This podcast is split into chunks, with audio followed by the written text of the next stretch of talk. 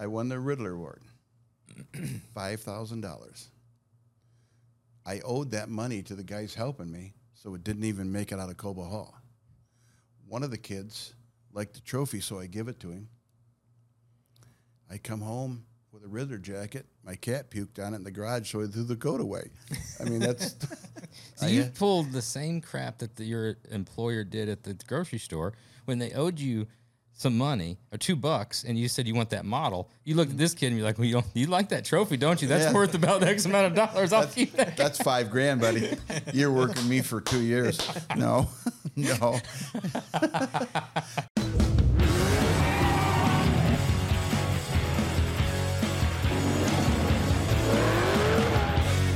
Welcome to Oil and Whiskey, an Ironclad original. I am Josh Henning. I'm Phil Gerber. I'm Jeremy Gerber.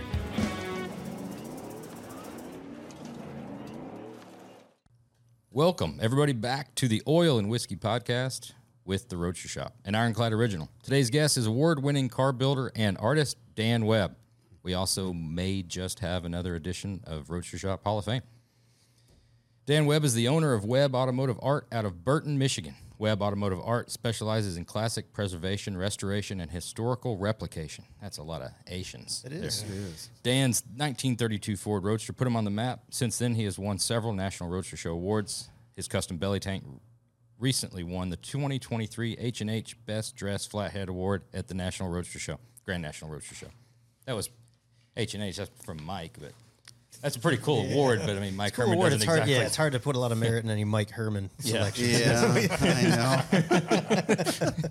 Uh, be sure to check out Webb Automotive Art's website, webbautomotiveart.com, and you can follow Dan on Instagram at Dan R. Webb. Dan Webb, welcome to Oil and Whiskey. Thank you, guys. I appreciate you inviting me down. Appreciate you one making the trip. Talked about for quite a while. Your name has come up at least four or five times as, as recommendations from other guests. you're, Yeah. You're Do I owe more, you you're more guys money? popular than you know. Yeah. Believe it or not. So Dan, tell us you're like we talked about a little bit off air that um, I, I know of your work and have been a fan for quite some time. But we've never talked. We- We're not. We don't run in the same circles. And everybody's got like a Dan Webb story, but really nobody knows that I know knows that much about you and how like Good. That's kind of that's, kind of the way I wanted An it. You know? elusive character. so so. Yeah. Take us back to the beginning of how you got your start and any interest in this field and and and where it all began. I've always um, bought the Little Page books, you know, from the '60s, and I got some from the very late '50s. You know, I'm almost 70 years old, so you know I got them that far back. But uh, I worked in a grocery store, and behind the grocery store was a body shop, and I'd always burn. I always burned all the papers because I'd walk out back, and the body shop was. I'd be looking in there and burning papers, see what's going on in the body shop. But I worked there when I was nine years old and I saved my money, and uh, I bought a mini bike. And I think when I was 13, I had chromed the frame. I mean, it was, it was. This know, was in Michigan. in Michigan. Yeah, this was as as nice as mini bike as I have ever ha- had. You know, and uh, I, I think I, I was thinking I paid forty dollars to get the frame chrome, and I saved my ass off for that. What were you getting paid an hour by back then? I, I think it was two dollars a week. But in the Forty dollars is That's a year's salary there. That's a lot. Well, t- like I said, I started when I was nine years old there, and I was in the beginning. I was pretty stupid because they had model car kits for two dollars. So I'd work all week, and the lady would say, "Do you want a model car kit?" And I said, "Sure." then I realized she's only paying like a dollar for that thing. so my wages went like right in half. I was only worth like thirty cents an hour or whatever. But I was happy, and uh, I I did that mini bike, and I took it to a, a car show, indoor car show, and uh, I was so proud of that thing. I took a second place, and the other motor there was a motorcycle, and it was uh, Ron Finch, who's world renowned for the motorcycles. He was number one. And they didn't have any place to put me, so I was second place. Did he have a chrome And- frame? no, he didn't, but he, had had more money than you had. yeah, he had- it, it was just absolutely beautiful what, what he did. So I took a second, and I was just really proud of myself. So, you know, I went on sometime later, a couple months or whatever. They had like a, a day where uh, different people would come in uh, and say, "Hey, you know, you know, we'll take you to lunch and talk to you about maybe a career or whatever." And it was a um, Chevrolet dealership, and I never will forget the guy. He was really tall and and really well dressed, and uh, he took us, like ten of us to lunch, and uh, he asked me, "So what have you been doing?" I said, "Well, I um, I did build a mini bike, and some kid."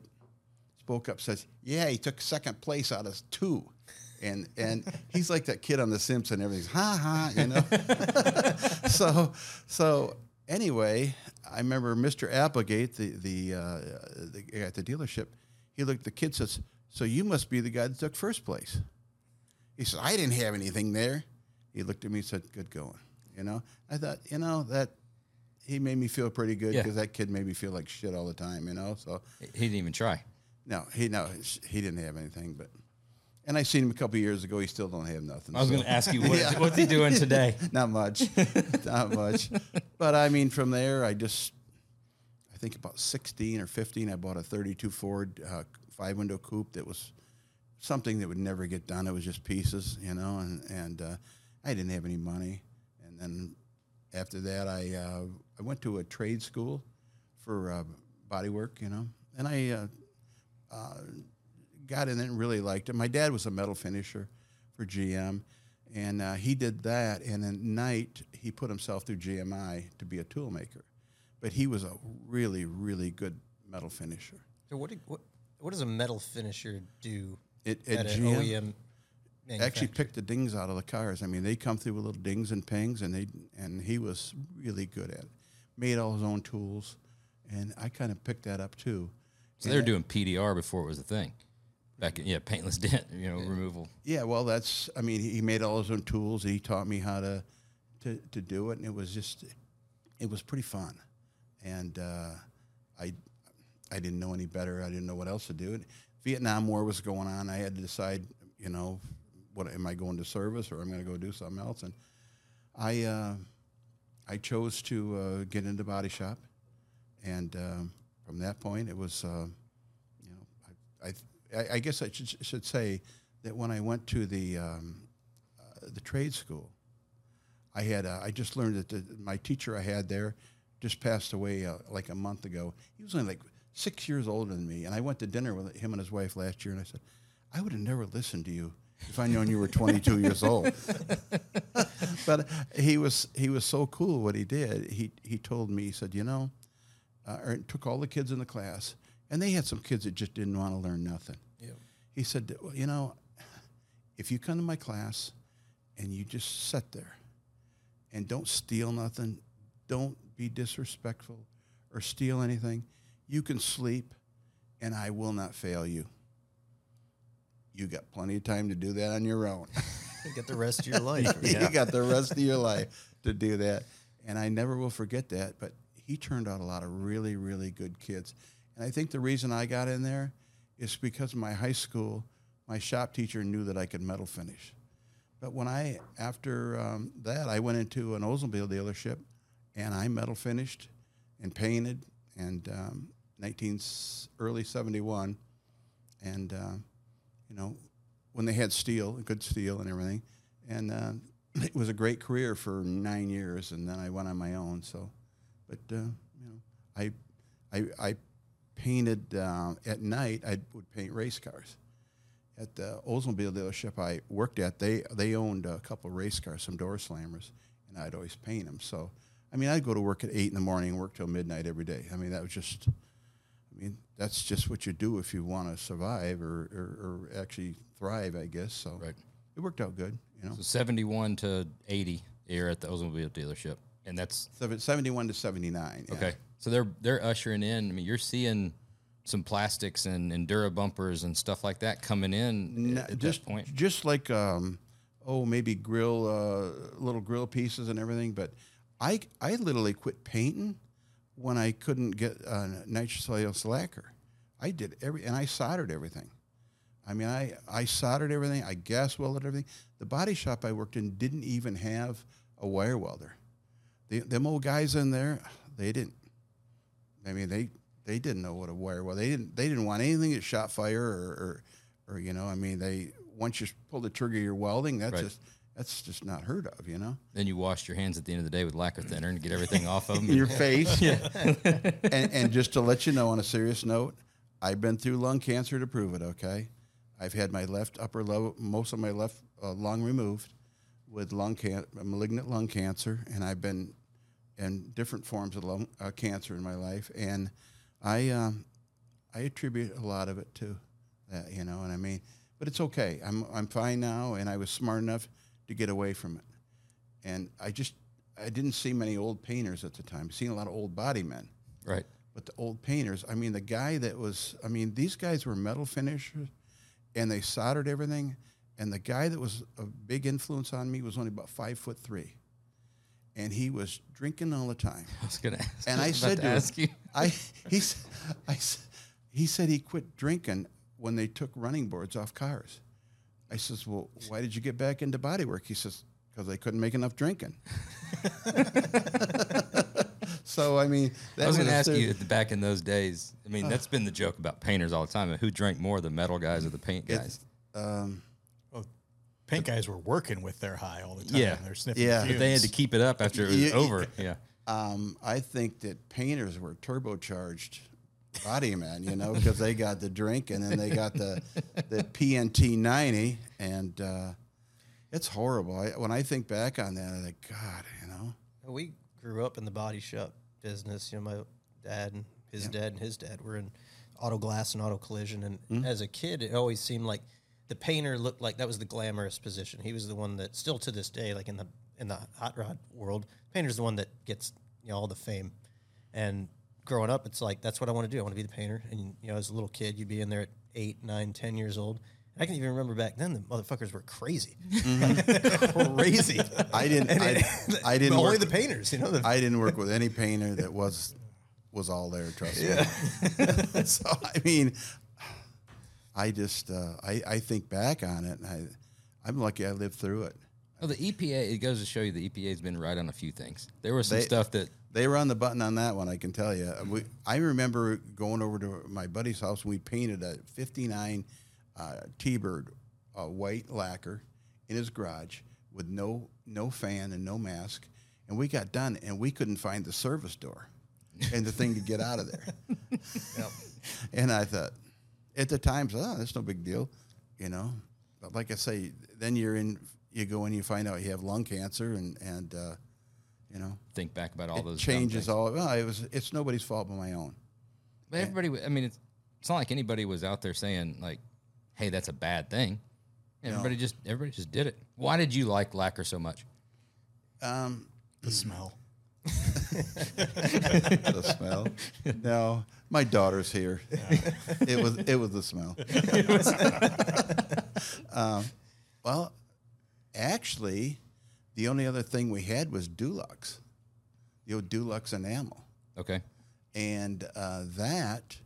Have you ever heard of anybody hot plating enamel, where they would take a, a big, like a, a big a bucket of water and put it on a hot plate and pop the cap on, or the top on a gallon of paint and put it in there and let it warm up. Used to burn body shops down all the time, and it was you'd warm warm that up and you didn't reduce it or nothing. You sprayed it on, it laid right out flat, no no peel, no nothing. And the first one of those I did, it was a like a late '60s um, Chrysler station wagon, and I and it went on and it dries slow. It only had one run in it. It started over here on this side of the headlight, you know, and went all the way around the car over here to the other side. You know? just the one, just the one run. Just had one run, but it was a big one. So, so more of a wave.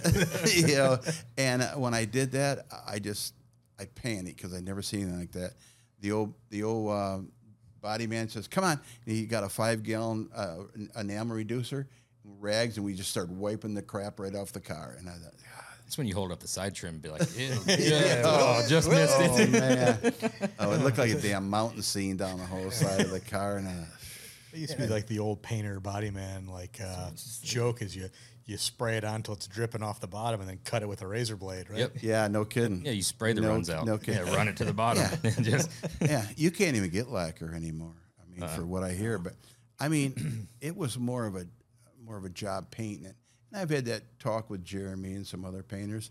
you had to work it. I mean, with lacquer, there was days that we didn't even paint in the body shops.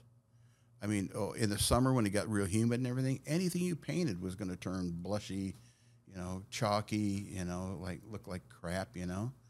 And uh, you know, I mean, it's hard to tell a customer your car's not going to be ready for you know till the, till the weather turns better. Until it gets nicer heat, out. heat lamps or nothing would do that. And uh, and uh, I'll tell you a quick heat lamp story. When I was painting, um, I don't know what a 98 Oldsmobile, we took the the uh, uh, vinyl top and pulled it up because we put a quarter panel on it, and they and they were going to prime. it. I primed it all up and everything, and I taped that up. And the guy said, uh, "Come on, let's go down and have a quick drink." So I had this big heat lamp on there. About four and a half hours later, when I they when they could leave the bar and took me back there, the vinyl top looked like a potato chip on the roof.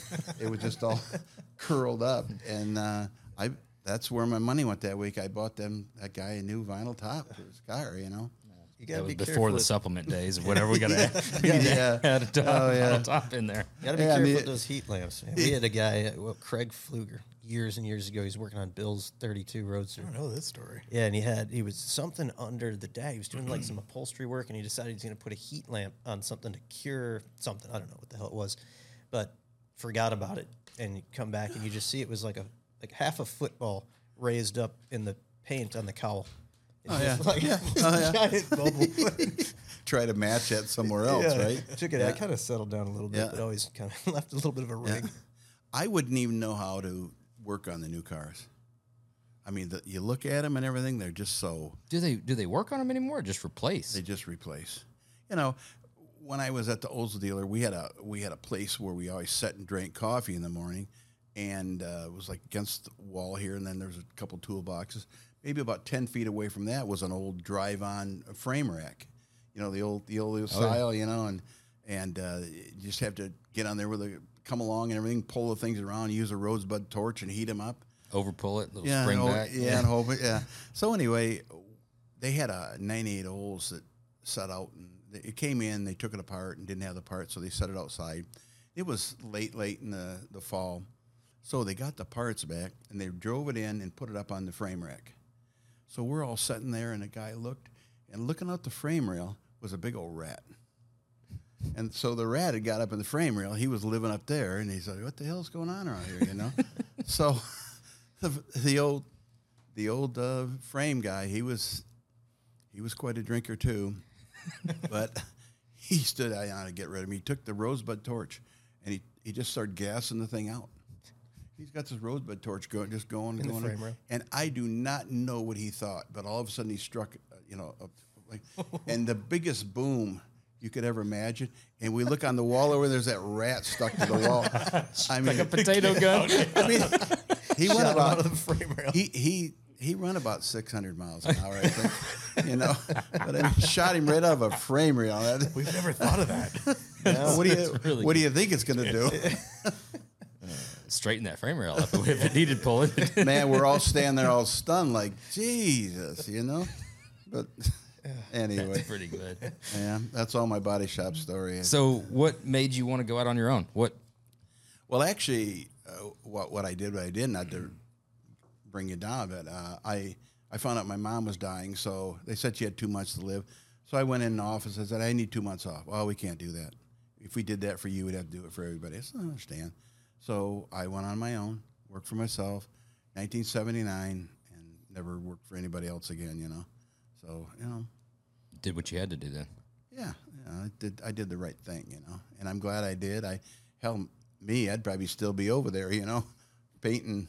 Well, they don't have Oldsmobiles no more, so I think they went out of business anyway. I mean, if you weren't planning this, you didn't have jobs lined up or anything like that. You just had, you know, word of mouth. People knew that you went on your own and could fix some stuff, and you were doing body shop stuff then on your own. No, no body. Sh- I never did body shop work at home.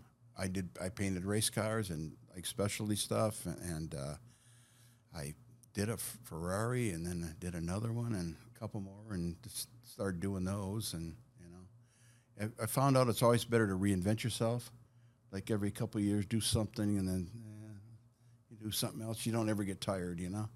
So I did those and painted a fair amount of race cars and you know funny cars, uh, top field dragsters, and all that stuff. And I realized that's you know they were always they would call and say, "Hey, I need, I, you know, I just crashed my car." I said, "Well, when do you need it?" They said, oh, "I needed it yesterday." I'd say, "Well, you should have crashed it a month ago, because we're, you know, we can't, you know." And we worked around the clock, and you know, did a lot of that working around the clock in my life, and uh, That's one thing that still hasn't changed. You know, lots changed in this world, but success to get it working around the clock is Yep. usually the only way to. there's there's no grab it. clocks. There's no clocks in good shops. You know, I mean, I mean, Right. and it doesn't time doesn't mean anything. You know, I mean, you just um, Well, especially when there's when there were guys out there, and there still is that that wouldn't do it. You know, Right. like you said, Right. if if you've got the choice of the guy, you know, I, I need it done by next weekend. I've got to, you know, put the motor in it. and I got to go racing. You Mm-hmm. know, you've got the the guy that says yes, and you're not going to let him down if you've told him yes. So Mm-hmm. Right. what that takes is, you know, working around the clock and not sleeping. And you got the other guy that's just going to say no, I don't want to. Yeah, I can't do it. Oh, I know. or he's going to tell him yeah, and then burn him. And then that guy's not going to go back to that guy anymore Right. because he's, he's already burned him once. And he tells a whole bunch of people, so you know that's not a way to run a business. And then the word gets out that, you know, it doesn't really matter. Dan will take care of it. Yeah. You know, Yeah. it doesn't matter. You know, he'll turn it around in no time and it'll be great. Then you get more and more of those guys coming, and then you have to work more and more. And then the around the clock. the, problem, what happens is when you do a when you save somebody really big, then they say, "Well, it only took you three days." So every job from that day forward should only take you three days. You know. set that precedence. Yep. Yeah, Were you doing like graphics work, lettering, or this is straight? Uh, I, I would always bring in uh, Jim Mitchell from Fort Wayne, Indiana, and he'd airbrush all the grills and the headlights and the another another serious serious drinker. Yeah. he would he would he would come to my place. He stayed at my house. In the morning, he'd have Cheerios with beer on it. That's a little strong. That's a hardcore. That's Yes. hardcore. But he would be so. I mean, his work is just he's world renowned, and uh, we did a lot of work together and had a lot of fun doing it. But I'm glad it's over with. You know, How long did that last doing the drag cars and, and especially painting Ferraris and all that stuff before you started getting into? I quit painting in 1990, and the last car I did was nitrocellulose lacquer, which that's what I always used. I used uh, the old nitrocellulose, or the Ferraris were always done in what was called Sulci, and it come in a liter, and I'd get it right from Italy. And um, when I couldn't get that stuff anymore, I just like that enamel. I mean, they. I don't know if you remember back the old days. They had Imron. Remember Imron? But that guy selling that Imron would come to you and say, "This is the best stuff for show cars." When he left your place, he'd he'd go to a place that paints dump trucks. This is the best stuff for this dump truck and this dumpster. I mean, they were trying to push this off, and and it literally. Um, a, a good friend of mine painted a lot of that, and he died really young. And it just it did it actually something attacked his nerve system. Yeah, I've heard some horror stories on that Imron stuff. Yeah, it just kind of like crystallized your lungs, and and uh, I just it wasn't that important. I didn't think I didn't think painters were very glamorous anyway. I thought they were, you know, I never looked at it that way. I, I saw well, that as I got a little older, I realized that. yeah, okay. As a kid, yeah, yeah.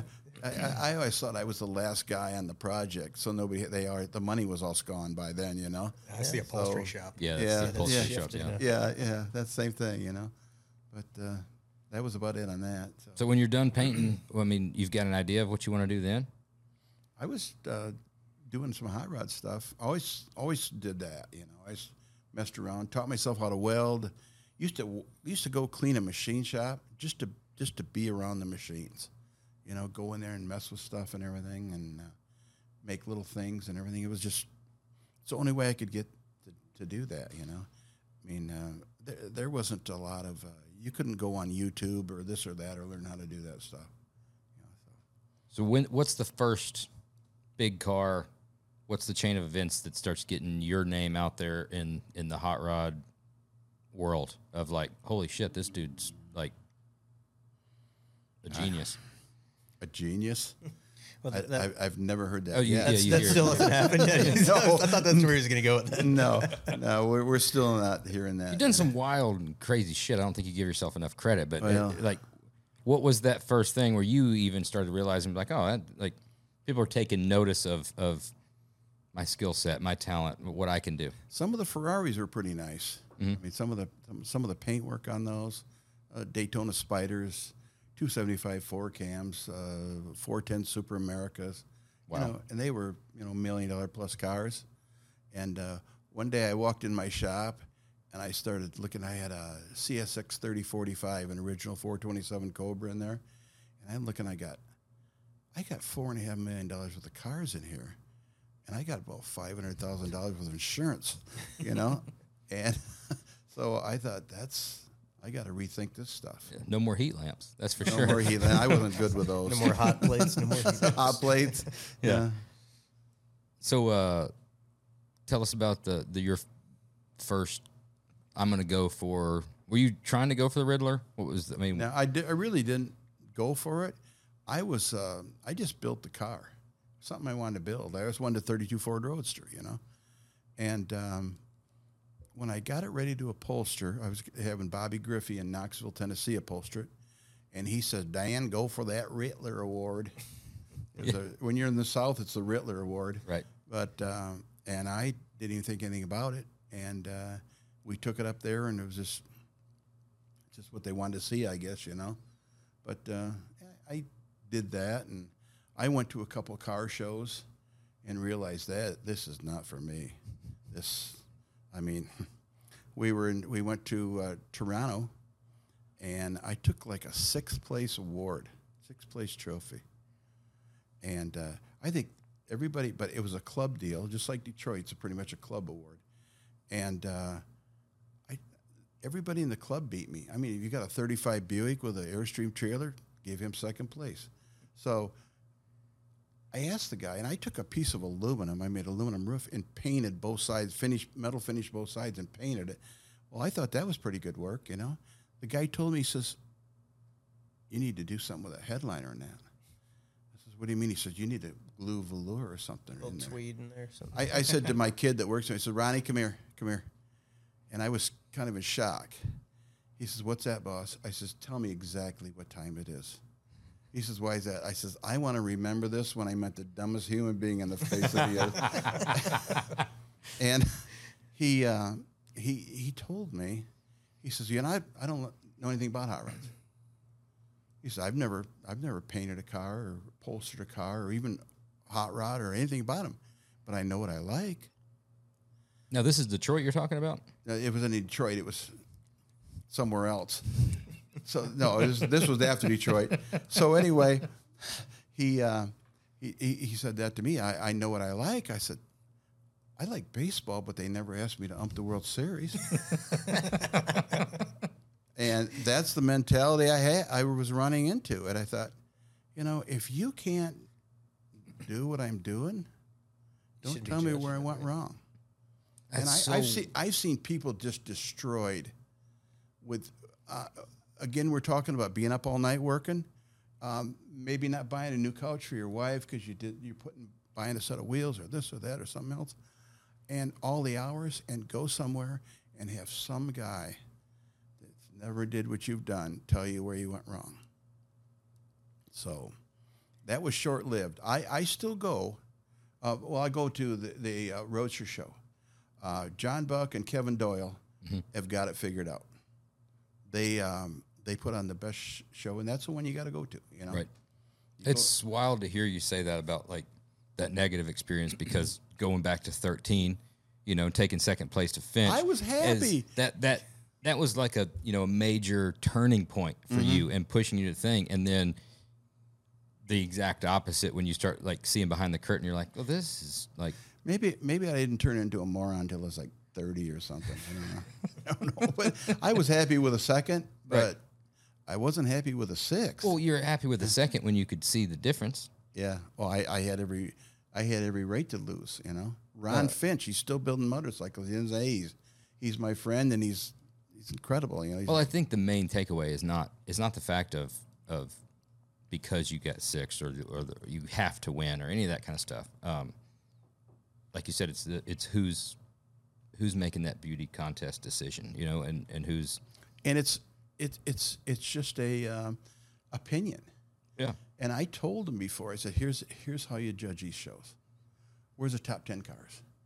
Take them, put them on the floor, tell them the trophy's 10 miles up the road at the Holiday Inn parking lot. First one there wins. You know, you never hear John Force say, you know, I think I won that round. You know who won that round. Right. And maybe, I mean, maybe they'd build different cars too. I mean, you see some of those cars, they're not really cars. No. And, uh, you know, they're, I don't know what their value will ever be. my, my problem with all that is there's never it's never judged at all by how likable or how well executed or what the style of that car is. You know, like I could look at just pictures from afar of let's say there's 10 cars. I can tell you the winner, like mm-hmm. the coolest looking car. Not I mean, that's my opinion. Right. But mm-hmm. I think it's right. You know? Yeah. Well, no, But but you like look you at said, some of these and you're like, just because it's got enhancements, I mean, the number of it. if you mm-hmm. take, you know, a woman and do, you know, 50 enhancements to her, and you, like, doesn't mean she's going to be beautiful. You could tell that she's probably been enhanced, depends on what right? you're enhancing. Or two.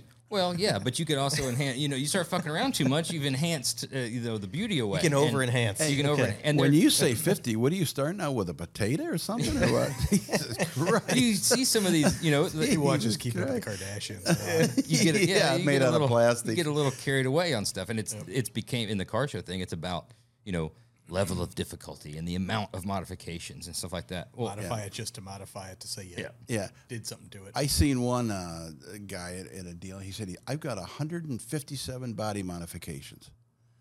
I said, still I like built shit. my body uh, from scratch. Is that one modification? or how many is that? You know, how many do you give yourself? right. And if you would have maybe done like 60 body modifications instead of the 157, it probably would have looked a little bit better. Oh, it'll be it'll be better. 150 body modifications to a you know Yeah. a Zephyr Yeah. Yeah. or you know a, a split window vet. We're Yeah. like, well, you you, Yeah. you fucked it up 157 times. You did. Yeah. Yeah, I just feel bad for the guys that really, really take it serious. Yeah.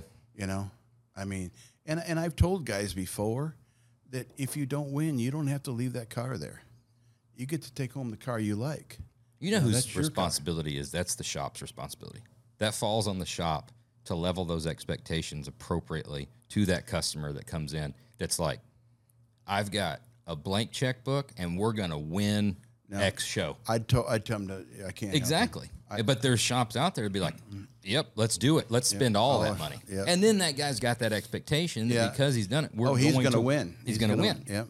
You Well, gotta I, get the I told a guy once before. A guy asked me uh, about winning the uh, Riddler Award. I said, well, "That's thirty-five or forty grand."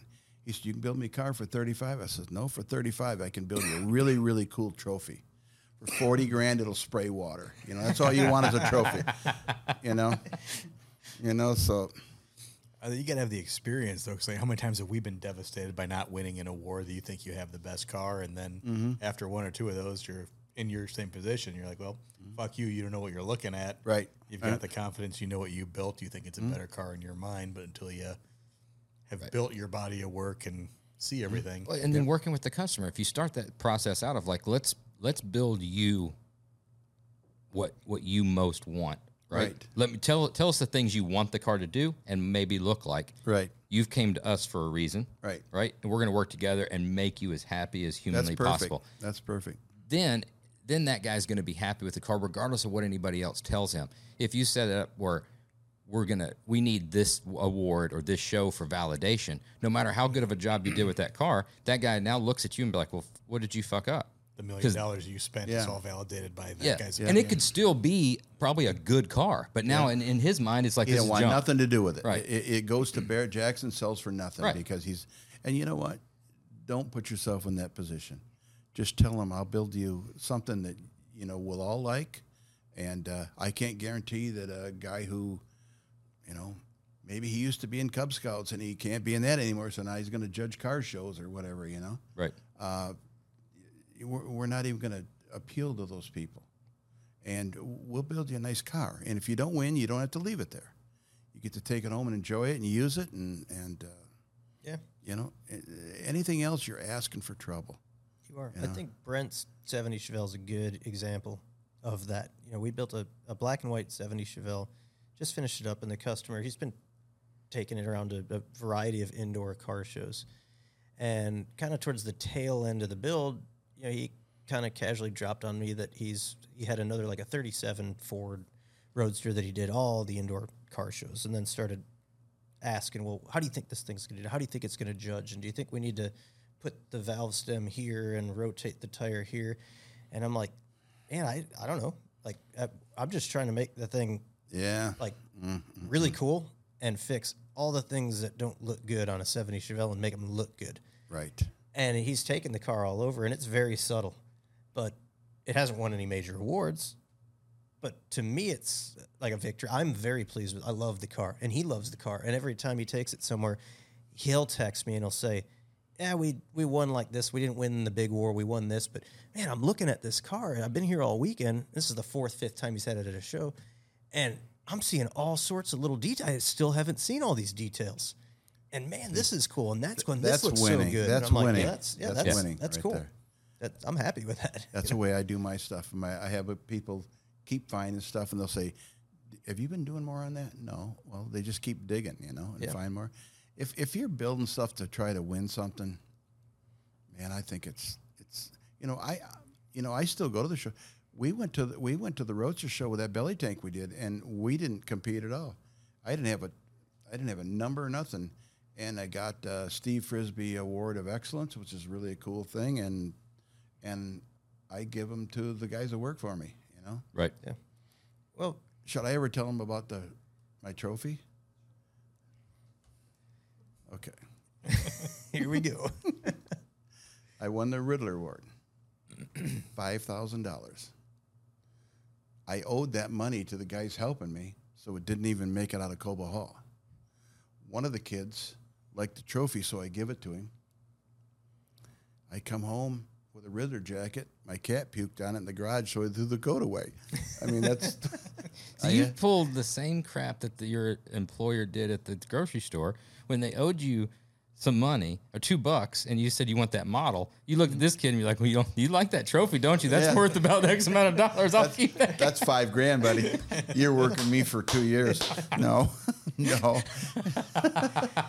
Actually, he just give it back to me, and I give it to the owner that owns the car now, which I thought that, and that's a story. Um, when I sold the car, it went to uh, um, went to one guy, and and he resold it to Mike Salinas Okay. the top fuel uh, dragster driver. And he told me a couple months ago when I we went to dinner, he says that's the first car I ever went down the drag strip in. So he was drag racing that thing, which is you know good for him because most of those guys don't even drive those cars. You know, Right. he was just burning the wheels off it. I made I and I told uh, somebody, you tell that guy that bought that car if he wants a goddamn race car, go build one. Well, yeah, That's should've- crazy. I- yeah, and he did. He built the that new top fuel drag shirt. He's he's killing them, you know. But but I mean, that's one that got used. yeah. I mean, for every one of those, there's one thrown in the corner that doesn't doesn't do nothing, you know. Yeah, and some of those win awards and they're never remembered. And like you said, you brought that belly tanker out and you said you didn't enter it for anything. Which interesting story there is you brought that uh, the Golden Submarine. Sub. was that Yeah. that was out at Detroit. Do you remember that? Of course, I, I, re- okay. I remember that. I don't remember what year, but I also don't remember any. 2008. Okay, I also don't remember any other cars there, and I don't remember what won the Riddler there. Really? But what I do remember is that car. Yeah. And I It's the didn't only- compete for nothing. Yeah, nothing but it there. was there. It was, Yeah. I mean, absolutely breathtaking. I Remember- can remember every aspect. I can remember staring at, uh, like, vividly remembering how the metal was finished, how it was polished, how you could still just see the, you know, the, they use the apparent metal obviously to weld it, but you could just Yeah. faintly see the weld seams, and they're flawlessly finished. And you're both like, sides. Holy inside, uh, shit. inside, inside, and outside both. yeah, I probably spent more time just in Well, awe. I, I appreciate hearing that. of That's that. neat. But that's, I mean, that to me, I mean, my opinion doesn't really mean anything. But that's a Well, I a- a mean- great award that that that lived on forever. I couldn't tell you what what won the award. The, So I when are you don't- going I to don't- paint it? I heard that. Uh, of everybody I know, one guy said to me, and he's a painter from California. Uh, when you going to paint it? I said, "What color would I paint it?" He said, "Silver." Of course. I said, No, really. Make it look like metal. Silver. That is the that's the problem with when any anytime somebody looks at something in bare metal, Yep. Yeah. it needs to be silver. You know, you know why I did all that? The, the bare metal cars, because a guy was on TV on one of those big time car wrestling shows that they have on, you know, and he made the comment, "Putty's my buddy," hmm. and I thought, "Nah, that's my buddy," you know. what I, before I was gonna br- go into that car, but the thing I remember about that car is, like you said, I spent more time at, at Detroit looking at that car than anything else, and it was the only time, probably to this day, maybe one other car I'd have trouble remembering, but every single like dead on view, if it was dead on from the front, dead on from either side, or dead on from the back, it was it was beautiful. Yeah, and Yeah, and you've got like you've got symmetry like cr- like crazy especially from the rear you know and you're looking in, in like concentric rings with the spine on the inside and just everywhere you looked it was kind of like one of those things. You know we've been to car shows for 25 fucking years or whatever. And there's always that car and you have to, you look at it and you finally get to a spot and you're like oh that looks cool. But as soon as you move to like right here you're like ugh. Yep. you know roof line's kind of fucked up or the you know mm-hmm. fender line or wheelbase is off or something like that. That car there like you could have a full poster layout of dead on front view, dead on side view. You get it from a front three quarter, and you're just like, it's a. I don't know if it's from the shape of the body or what. Everything about it was just like It's because of how it is, dude. because of how it is. It just it is how it is. Do you want me to tell you we planned that right down to the T? Because we didn't. Okay, and I just it It's just gotta went look. How did that car come about? And Actually, when we're talking about cars, the car before that car was Ashley's little black roadster, that wedge roadster. that came with- before. Before? Yeah, I that was know before. That's in their home, Oh, and yeah, it's that thing's cool looking. it's uh, and and the neat thing about that is, her and I worked on that, and she was 15 years old. Really? And I always said, if your kid's with you, doing what you're doing, and you're not in trouble, your kid won't be in trouble either. And I mean, she worked on that. I got pictures of her with rubbing compound all over and just smiling, holding the frame rail. We made a frame rail, and she's smiling. I mean, but uh, you know, that car was 2005, and we had that at SEMA in the Ford booth. That thing was all like the that so cartoon proportions, but Yeah, like but still it car. worked, and yeah. that cut down Miller like front end. You know, everything was just like In, two, in 2005, it was hard to understand it though. It was so Yeah, yes, you didn't know what you're looking yeah, at. Yeah, it was so beyond like Yeah. where we were. Yeah. it was, It like, was it was funny. so yeah. cool, but you didn't get it. Like Yeah, well, you know, you were getting there, you know. Yeah. But um, but uh, we got a set of Dayton wires in big diameter Yeah, after yeah. that. Yeah, did you? That, that Yeah. speedster we built, yeah. uh, good. I mean, they're and, and actually, I think that kind of rejuvenated Dayton Wire Yeah. Wheel because they were kind of there was a slow spot, you know, and uh, that that sold some wheels for. And Charlie told me it it definitely helped, you know. But and uh, we had it in- in the Ford booth, and they they told me you got to come up with a name for it. I'm not a guy to name cars, you know. I don't. What's your car's name? Bill. I don't, I don't name shit, you know. that's a good name. That's a good car name. But uh, I said wedgie, and at the time they said no, no, we don't. You can't use a name like wedgie. I thought Jesus. no, let's go with Bill then. Then I don't. then I don't. How about Bill? I don't have anything better then. It's. But They didn't uh, want to go with wedgie, huh? It's perfect. It, that's what it was. It was a Right. little wedge sitting there, you know. Yeah. What's No the wheelbase on that? Uh, Ninety Seven. six. Yeah. Ninety six. What was what was that powered by? a, a, a little Zakspeed IndyCar motor. I went in down in Detroit into a guy's shop I know, and there was this motor sitting there. Man, that's a weird looking thing. Yeah, that piece of junk. So uh, I said, "Can I have it?" He says, "It's a piece of junk." So I took it home, remade everything, remade everything, spun the head around, 180 degrees, so the exhaust was going out the other way. Everything worked, you know, and we made everything out of uh, titanium and and uh, all the injection and just everything. I mean, that car was so hand built, you know, a little V-shaped radiator with a water pump built in the middle of it. But her and I built all that, and uh, I mean, I was so proud of her. I mean, she was right there with me, and she was still in high school, and that was on the cover of Rodder's Journal. Yeah, I remember it. and uh, and and Coonan told me he said we had a mop bucket sitting beside that, and it was it was perfect. There was no variation in anything. He said it was just a, like a perfect uh, picture of. There was no ref, no uh, what would it be like? Uh, Refraction in yeah, the yeah. reflection. He said it was just it was just perfect, and uh, I actually think if any car really got me going after thinking about, it, probably that one. I mean that car. Uh, Is that single stage or base coat clear? uh, single stage. I didn't paint that though. Did you not? I was done painting. I was done painting at that point. Um, the, my my uh, 32 was the last one I did, and when I quit, I quit. You know.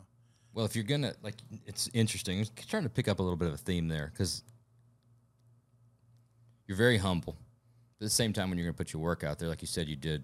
You did that in bare metal because you heard the guy say, "Putty's my buddy." So you're, it's kind of a, it's a, it's a soft flex of like, oh, well, look at this. But then when the when you Subtle did paint one, finger. it's it's fucking black, like the absolute worst, hardest one to do. Well, you know, it could have been orange the way it was going. no, well, I mean, and there's no filler in that. It's all hammered out and everything too, you know. And I mean, just look at the seats. The seats are. I mean, Yeah. everything on that thing was hammered. that thing's and, cool. And then we then after cool. that, we did the the uh, sub. The sub was uh, on the cover of Rodder's Journal also, and uh, that was a good old days for me. I mean, I just couldn't wait for that book to come out and Yeah. see. I mean, they and it, it was the book.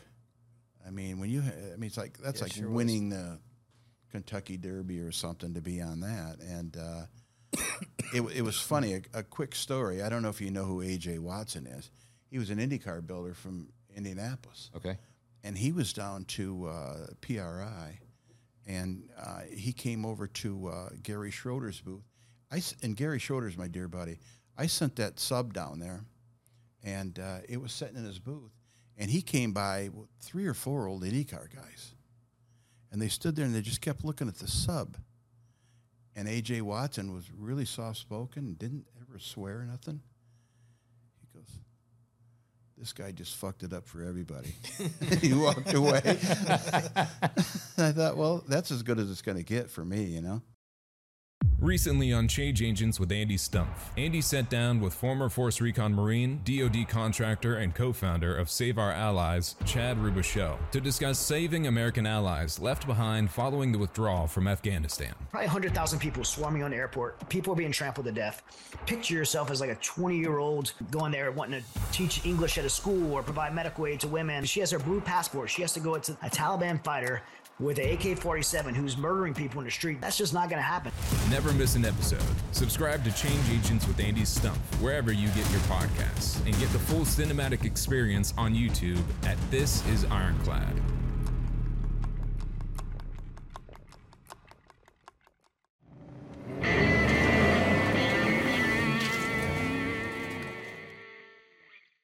Well, how did that all come about? Of The car? yeah, just Uh, well, the, the, there was an original Golden Sub built in 1817. Harry Miller is, you know, if you ever read about Harry Miller, he's the he's the god, you know. And uh, I, I just was thinking, what would a hot rod version of that look like? Maybe if he was here today, you know, not saying he would, what would he do just to kind of speed the thing up? And maybe if he had some of the parts, you know, I mean, that rear, the center section's all machined out of a billet of aluminum. I mean, everything's steering wheel, everything was handmade, you know. And those aren't expensive cars. I didn't have a lot of money in because we do everything right. by, by hand. And, you know, Craig uh, Neff works with me, and him and I worked together for 35 years. He's my dear friend, and, and uh, you know, I couldn't do anything without him, you know. What was the track width on that car? Four foot. Four foot, four foot's my number, okay? Okay. I'm doing another one right now. Guess what it is? Four foot. Is that the one for Schroeder? Yeah, that's four foot. I'm doing another one now after that. I was looking on four foot. Instagram this week, whatever, you know, getting prepared and stuff. And you know, did you see that one he's building? And it's it's got Schroeder's dad's original box from like 1940. 46. It was 46? his, Gordon Schroeder's one of his. He built he built uh, two steering boxes uh, for Indy, and uh, for the Blakely Special, and that's the one uh, that's the backup unit, and the other one's in the car that they still own. I remember years and years ago when I was building that I was gonna build a 36 Ford pickup, and I had everything mocked up and chassis done. It like Schroeder The cowl steering was yeah the, style. the Tijuana hooker was I was Oh, basically yeah. building something like that, and you know, but a Schroeder like that was like, Yeah. Yeah, it was and now first. yeah now he's building one for Schroeder with the original like. Yeah, but he's my dear buddy. I mean, well, okay. See, these soft flexes, like it's just come out. that was well. I mean, it's to the point I talk to him every day. That's wild. And uh, you know, Ashley and Corey have, uh, go out there and they've stayed out there, and it was really cool because they used to have a Wednesday night uh, shop party. Every, and man, anybody who was anybody, any of the old guys, the IndyCar guys, was there. Yeah. You know, and they would be there, and just, I mean, so much history, and uh, we're making it pretty cool. I'm going to have that for the Roadster show in in uh, in February. That's gonna be cool. And, you know, another raw aluminum car. I mean, but I just I just like that like that feel and that look of just you can't cheat it. That's what it is. Right. Oh, you can't cheat it at all. I mean, it's just there's nothing hiding there. There's a, if there's a little there's a little divot right there. So what? So what? Yeah, that Schroeder box was for me like it like changed the whole course of like hot rodding and fabrication. That was 2002. I started doing a Model A sedan, two door sedan, and that was like that was the given. I'm finding You're building it around that yes, box. I'm finding that, Yep. and uh, you know I learned later that like how terrible the bump steer is when you Oh, don't it's horrible. when you don't do, when you don't do what Troy did, you know, and actually Right. correct it, and make that crazy linkage. Yeah, But, Man, nothing looks cooler. Like, yeah. and I don't even know where I got the inspiration from. Back, I mean, I must have just been looking at sprint cars, and there was a handful of Well, rat rods. if out you had a then, but- sprint car, you had to have one, you know. And just like the sub, you don't see no arm or nothing. That's all inside the body. That goes. It's inside the body, inside the motor compartment, and everything, you know. And then it comes out near the front with a little bubble, you know. I remember going to uh, uh, Indy for Vintage Week.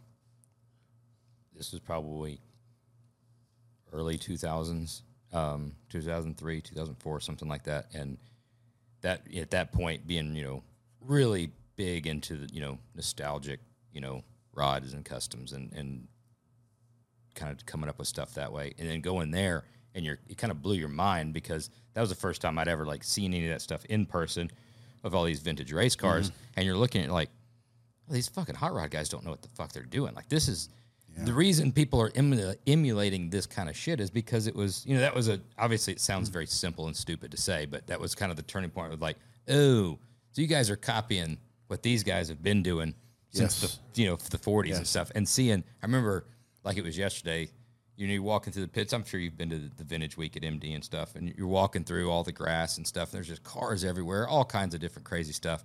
And walk underneath this tree there's one pickup truck and one open trailer and there's an all original Miller race car there you know? And it's one guy in an old school lawn chair and he's in full white coveralls right and I went up and started talking to him and he's had that car since he had it built. He's like he was, at that point was like 92 years old and still racing this thing. And you're be like, looking if he were alive today, he'd be like 140, huh? Yeah, something like that. This is only 2002. You're talking. About, I, I know you're just a dig at me. I'm. He's got less gray hair than I do, and well, it's already pissing me off. But you're seeing that stuff, and you're and you're looking at all the. Just, I'm bringing this full circle, but you're looking at all that stuff of we've talked about this before of an actual used vintage race car and how much inspiration you can get off of it. And then in our world, you're trying to build, you know, new stuff with a nod to some of that stuff, and you're trying to replicate. But it, you can never replicate Right. used racing. I tell you what, if you think the the parts are cool, talk to the old guys that had the cars. And I've got some great stories about those guys. But I mean, just uh, they they you know, right out of World War II, they were never told they couldn't do something. They didn't know any better. You know, I mean, anything they made was an invention. You know, so every little piece they made, I mean, it's hard to do an invention anymore because everything's pretty much covered. And those guys were uh, nobody ever said, "Oh, you can't do that."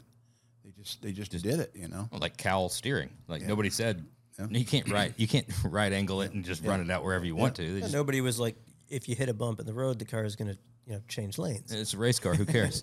But it, There's no lanes. they're like minor details Yeah. because the fact that it like actually worked. You You know, I can put a wider motor in there and not have to worry. Yeah. They just came back from World War II. They said, "Good, that'll remind me of the tank I used to ride in." You know, I mean, it didn't matter. I mean, it's Safer than getting shot at. Those guys had lived through everything, you know, and you're gonna scare them with little bumps there. Yeah. You know, I mean, I, I'll tell you a quick story about that. I mean, uh, when I did the SoCal Streamliner, I, I built that, and you know the remake. It was it was destroyed also, but uh, it was driven by Dean Batchelor, who uh, became a uh, really world renowned uh, uh, um, automotive uh, journalist. Still a lot of books out about him. He died uh, 20 years ago, but he was a bomber pilot in World War II and he was shot down over Germany and it was a prisoner of war. And in the 70s, him and his wife went back to Germany and went through the BMW plant on a tour. And he was doing some writing at the time. And some little German uh, intern said, So, Mr. Batchelor, have you ever seen our BMW plant? He says, Only from 10,000 feet. I mean, who's got those stories? Yeah. You know, Those guys. another Phil Remington. Uh, Phil Remington. I mean, if you've seen Hart or, or uh, Ford versus Ferrari, that was Phil Remington was was the mechanic, and I mean, he was behind Gurney for forty years. He was uh, behind uh, uh, Carroll Shelby. I mean, he's he was the man. He was a good friend of mine. I redid a car, a remake of his car. Uh, the it was the Remington. car. It's kind of cover Rodder's Journal, just like the. God, I'm tired of talking about me. Why don't you talk about me for a while? no, I mean I'm talking about about Is, you know, that's the, stream, car. That's So the anyway, streamliner. yeah, Yeah. yeah.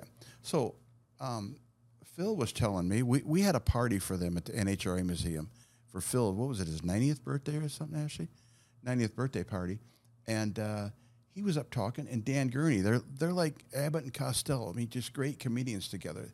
They'd worked together for over 40 years. And he said, "Remember." This is uh, Gurney said, "Remember, Phil? We were over in Europe in the '60s." and we were racing, and nobody would help us over there. And he said, We needed a piece of aluminum. And well, why don't you tell him what you did, Phil? He says, Well, you know, I uh, walked out, uh, I took my tin snips and walked out and found a piece of aluminum and brought it back. And, and uh, he's a bright red piece of aluminum. And uh, Gurney says, what, what was that piece of aluminum out of? He says, Well, it was out of some man's bright red Ferrari. He cut the guy's hood, brought it back to the pits, and they made a part out of it. You know, who's, who's, I mean, we'll never have those stories. No. There's nothing we can do to do for those. Like you said, they weren't afraid of anything. They were not afraid of nothing. And I mean, just the stuff with Phil. I mean, he was my dear buddy, and I mean, I, I still miss him every day. But those guys, when I was building, when they found out I was building a remake of their car, uh, whether it be Alex Xydias or Phil, they sent me their original timing tags for that car I was building at that time. And I mean, Doesn't still- Paul Atkins have the SoCal Streamliner now? yeah, yeah, he bought it. You know, That was yeah. that was shocking. We walked into Paul's shop. Where we fly out there, me and Josh, to pick up a, a little Survivor we did. That Paul did a little bench seat and some door panels. yeah, you never think you'd see that. there, and I'm just thinking, you know, Paul. I know Paul's out like in the sticks as Yeah. far as I'm concerned. And we come walking in, I'm like, "What the fuck? yeah, This is just sitting Yeah. here. This is just sitting here. I Does couldn't anybody believe- know this is here? Like, Yeah, I couldn't believe he called me and wanted it. You know, I mean, I just, it's just a big old car for me. I mean, I didn't want it. You know, Is that the what brought about the Beast Four redo? uh, they came to me, uh, the NHRA Museum, and um, they wanted to, you know, recreate what they had there. So um, I flew out and looked at the few pieces they had, and um, we struck a deal and built for. That's I. We, we just seen that a couple months ago. I love that car. I mean, it's just so I was reading the story on replicating the color. Hollenbeck painted that one, right? Didn't he? Yes, yes, he did. And uh, I, you, you- something you take for granted, like when you're doing a uh, you know recreation, especially if something that old. There's you know you can't really Google a lot of things, No, you you know can't. about that, and uh, going through pictures, they're having trouble trying to replicate the color, you know, um, or making sure that the color was, I guess, true to thing. Yes. And looking at it was all different colors in, in different pictures, but then started looking at other cars that they kind of knew the color and seeing how that changed and being like it came across. That's it's crazy. The amount of Yeah. work. Oh, they did. He did a great job, and, and then Eric Reyes did the lettering on it, and just that was a fun project, you know. And and those people, um, you know, they they're just thankful that somebody, you know, will will do something like that. I mean, is it the original car? No, uh, none of those cars are the original cars. But this is the closest thing I can do where you could walk up and touch something that, you know, like that's what it felt like, you know, or whatever, you know. So, no, I'm, I'm, and I'm the first to tell you, no, it's not original. But y'all did that one in some stupid deadline too, didn't you? I everything I do is a stupid deadline. I don't. I mean, What kind of time is in something like that? Golden sub. that wasn't much, you know. I we've been known to do those well under a year. really. And then, like sometimes I say I paint around my feet when I go in my shop, see how much I move in a day, you know, because I just can't get it going, you know. I got a 32 Ford Roadster, a full fendered car I want to do for myself, and God, I'd almost rather take an ass beating than work on that. I mean, I, I, I find myself, I got this streamliner in my head, and I'm not going to be happy till I build it. And I got it, you know. I got a couple more cars I got to do. So how, do, how does a project like that start? You have this vision, and these cars are so That's it. That's it. So over Just the the top. vision. But creating something from scratch, that's tough, right? Is that you get four wheels, two wheels, set a wheelbase, stand back and look That's at a, it. that's exa- I build every car off a tire. Your your tire on any car can determine the car, you know, because I, I have nothing set. You know, I mean, you, it'll set your width and your length, and and uh, so whenever you can get a tire, and if you if you're looking to, you know, uh, recreate something, you know, we spent hours and hours blowing up pictures, just to get a tire size, and once you get that tire size, once you get that tire, you're on your way. You know. And then is it into? Are you starting to cut pieces of wood? Do you make a buck? Or are you just jumping right into them and just making frame rails? I start making frame rails. Yeah. I mean, I start. That's what I did when I did the uh, the sub. I went out in the back building. One of the guys says, "What are you doing?" I says, "We're going to build a frame." I just carried a big old piece of chrome moly in there, and uh, we started going to town. You know, but there's no plans. I mean, Well, we've, we've we've talked about this, and I've asked this from other, um, you know, artistically minded guys and creatively minded guys. I'm, I'm always interested because there's everybody's got a different path. Is that that picture in your mind, that that idea?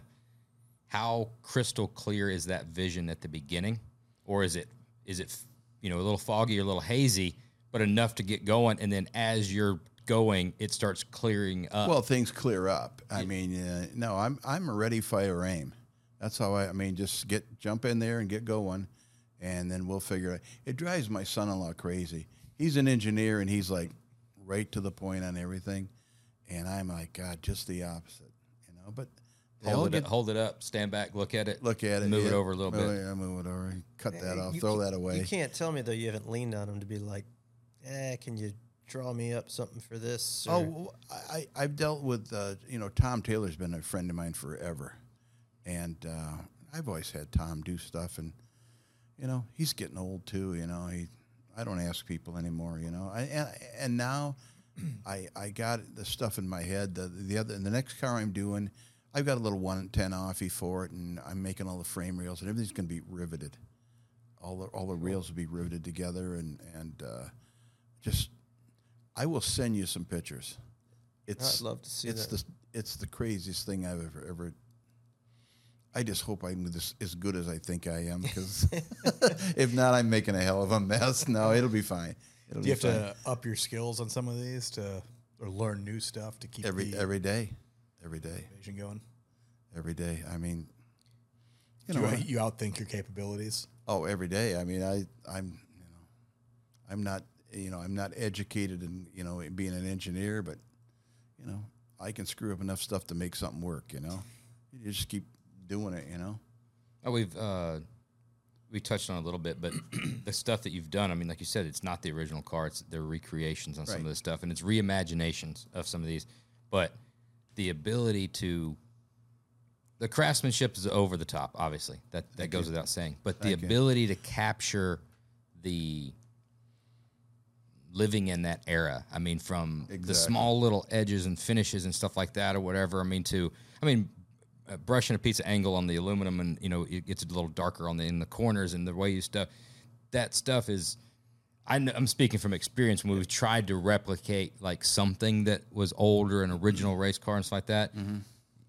You you're one of the few, if not the only, that I've been able to see. Like even you know hockey tape wrapping some different stuff or whatever. There's You things. notice that? Oh, I, uh, and you're looking at stuff. You're like, It just fuck! It doesn't good. look like he did So- that. It looks like it's been there since the 40s. You know? good. Then we then we won. Exactly. we And won. That's it- what. Yeah, yeah. so. I mean, those things don't go unnoticed, and it's. Oh, thank it's- you. it's- I, I appreciate that. And your comment about remembering that car. I mean, I don't even remember being at Cobo Hall, so you're doing a hell of a lot better than I am. so, but uh, it, it, it's been fun, and, and the comments we've got have always been good. Yeah. I mean, very, very seldom. You know, you're always going to get some more. I mean, I guy walked up to the sub. He said, Else's. "How come it's only got one door in it?" I put I said I put a door in it for every seat. Oh, okay, and he walked away. You know, I mean, how many doors should I have on the thing? what do you think the judges would have thought about that at Cobo? Oh, uh, four point five out of ten. Unfinished. oh yeah, no, it no. wasn't painted. Best under construction. Oh wait, wait a minute. It was at um, everything I did. All those cars was always in the Ford booth at SEMA. That's winning right there. Yep. Yep. And I always won the Ford Design Award. Um, am I talking too much about myself No, yet or no, no? not Okay. at all.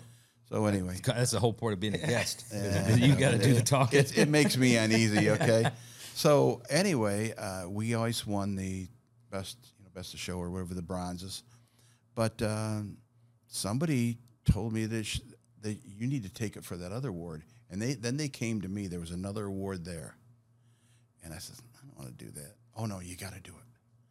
So here was a bunch of judges around it, and I knew the one guy because he was a car show guy and he I heard him say doesn't have an interior in it. There's no wiring, there's no gauges, it doesn't have glass everywhere. It's not painted. I'm thinking, why in the hell do I have it here? You know? And uh, And then just like you said, you can't force them. they give me some little cheesy award. And Under the under construction award or something like that. that's unfinished. Or least unfinished or most unfinished i don't know. But anyway uh, i just set it on the chair. Didn't care about it. I didn't i don't really like them at the awards anyway. Yeah. and uh, the guy come running to me next day oh you, oh, you oh, oh i finally i found you here. I have your award oh, thanks you know. So i had to take it somewhere else and leave it. You know but you know the award is like you guys noticing what we do. Yeah. I mean, and it, and maybe somebody looks at it, and I've seen our stuff. I didn't invent nothing on that car, but I did perfect it. If you look at stuff, it's as good as I can do, but somebody else will take it and do it even better than I did, and that's what I want. As long as any the young guys do this, yeah. and there's some great. I mean, I I am really impressed with the young guys out there right now. I mean, the, you know, the Adam Banks, you know, I mean, Oh, yeah, God, you, you know Adam? Yeah. I Adam- mean, he's a humble he- guy and just yeah. a talented, talented dude. Josh Bullock from uh, True Metal Shaping, another guy. I mean, I, I can go on and on about guys. You know, they're uh, this this trade is uh, going to be great. I was worried when I was hearing kids don't want to drive no more. Right. I was thinking, what the hell is that about? yeah, about? that one took me by surprise. Yeah. Josh was the one that you actually told me about that. Yeah, Like, I mean, you, you, mean? You hear that? They don't want to get there. That's un-American, you know. Right. no. I mean, we knew how many months, days, minutes, seconds before we were 16. Yeah. But I think And it's com- I think it's going to be short lived, and I've I've Man, even seen I'm it. My son's it. 16, and I saw it at like 14 and 15. You know, uh, some of his friends, and you know, even my daughter's friends, like that. You would you would see it started getting legs of like, oh, I don't care about driving. You know, I'll just There's Uber, here Uber and I'll Uber there, and, and that was like, good grief, is this what we've got to worry about? But I've seen it now with my son and um, and a lot of others because it's become so mainstream to feel like that and say I don't, I'm not worried about driving and I'll just Uber and I'm going to get an EV and I'm going to get this. Then you've created a whole nother counterculture that's pushed away and been like, oh, fuck that. I want I want Yeah. a big block Chevy. I want Me too, as yeah. loud and obnoxious to pull away because everybody. I mean, psychologically, you can break all this car stuff down to everybody wants to kind of be a little different. Everybody wants to feel like they fit in. Everybody wants to, Mm-hmm. or feel like they don't fit into this crowd. They want to let everybody know that I don't agree with whatever it is that you're doing. So I'm going to show you through my car. Mm-hmm. These are my these are my world views, you know. And I, you're seeing that a lot now in the younger generation too, of being like, you know, yeah, like we said, everything comes back around. They want to look at. I, I, you know, ho- I hope you're right. I mean, I had a kid that worked for me. He's 26 years old. He don't he don't drive, but one time he had a thousand He dollars. builds cars for a living. Uh, he sanded pieces for a living. He sanded parts, but um, he didn't want no part about a car. But he, he had a thousand dollars. He went bought two uh, uh, Darth Vader lightsabers. Mm. Those- hey, I those- said- those I said- pretty- were they real lightsabers? or I like- said that is movie quality. that is going to drive the women crazy right there. You don't never need to drive as long as you got two of those, buddy. Good thing you got two lightsabers. You're gonna be, you're gonna be beating them off with lightsabers. yeah, really. So, I, but it, it, that's a conversation that never come up in our generation. I mean, you hear that, and I think even the big three was worried about it. You know that Right. kids don't want to drive. That's why they got all the really cool electronics and everything in the cars.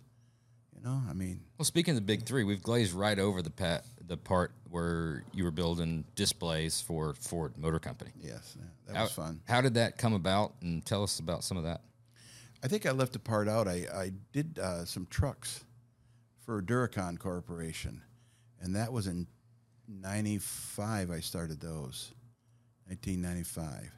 Um, I did a SEMA project for them, and there was Duraliner, the bedliner company, and we did a GMC, and we flamed it, did a bunch of supercharger, and they took it to SEMA, and they they liked they liked being a part of it. And the guy that was a CEO of the place uh, grew up right around the corner. From, I didn't know him, but that's how we had a little common deal that we grew up together, and uh, we did that, and they really liked it. So in '96 or '97, they brought me a brand new um, F-150 pickup, and we chopped it and just changed all the body. I mean, just but real, real smooth. I mean, no, nothing that didn't belong there, you know, and um, made a lot of carbon fiber, and that's 1996, you know, so it's kind of on the early part of it on the cars, and um, they took it to SEMA, and it won the Ford Design Award. And not only did it do that, but um, Ford noticed them and approached them about buying product from them. They got a multi-million dollar contract, so that's always good for me. Did you get some and so then we went and built- royalties on that deal. Yeah, so we went and built about uh, three or four more trucks for them, and then you know everything changes. They get a new uh, CEO, and he comes in and says, "Why in the hell are we paying a, paying a guy more to build trucks than you're paying the CEO?" So I had to go, you know. so it was it was fine. I mean, I moved on to, uh, and and by then Ford was you know, asking us uh, questions about doing some. We we started slow, did a couple little cutaways and stuff, and then it just took off like crazy, you know, and we just couldn't keep up. That's a whole nother world, like cutaway engines. And at the, I've seen some pictures of some of the stuff you've Yeah, done. they're and cool. Yeah, they're just ridiculous. You must have an interesting collection of tools. no, I don't. Do, Is that just like a Dremel tool with many attachments? or One real big sharp hatchet. A R- Ronco uh, s- sanding attachment. No, it, no, we have like the basic, you know, big band saws, and, and um, I think the Burr Kings. I think we got about twelve of them. Yeah. and everything's got its own little deal. But I Got mean, that drill bit that they sh- have at all the uh, car shows. that You cut Oh, license big, plates. big and, dog, like, the, or the big dog guy that does the drill bits and and, the the, nibbler. and Yeah. nibbler attachment. yeah, I didn't see one of those, or I'd have one. And uh, uh, Ashley uh, glass beaded every, every. They were completely taken apart, washed, cleaned, everything. Ashley glass beaded everything. Everything was cut, sanded, finished, and um, man, we did a bunch of them. And every year, I mean, and then when the EcoBoost come out, they had a whole brand new line, and man, we did a series. Not not just for. I mean, we did stuff for Ford of China, you know, uh, all the European stuff, uh, the uh, regional shows. I mean, air shows. I mean, That had to be pretty, I would assume, a fairly satisfying project to be able to to look at something like that. You're doing, like you're saying, faceting every single edge and doing all that. But it's still there's a lot of parts to it, but it's still right. Well, we I had kids. obtainable or like light at the end of the tunnel versus I had guys that didn't know anything about cars, but they knew about sanding because we taught them. But we were the ones that knew what, wh- how we wanted stuff to look. I mean, we did uh, one of the coolest things we did is a motor for Aston Martin, and uh, I did all the internal pieces, and it was a 12 cylinder, and we did uh, we had all the pistons and the rods and everything, and we would drill holes through the tops of the pistons, and we and then we'd weld uh, to the valves, so it was actually floating on on the pistons that was actually hitting at the at the valve location.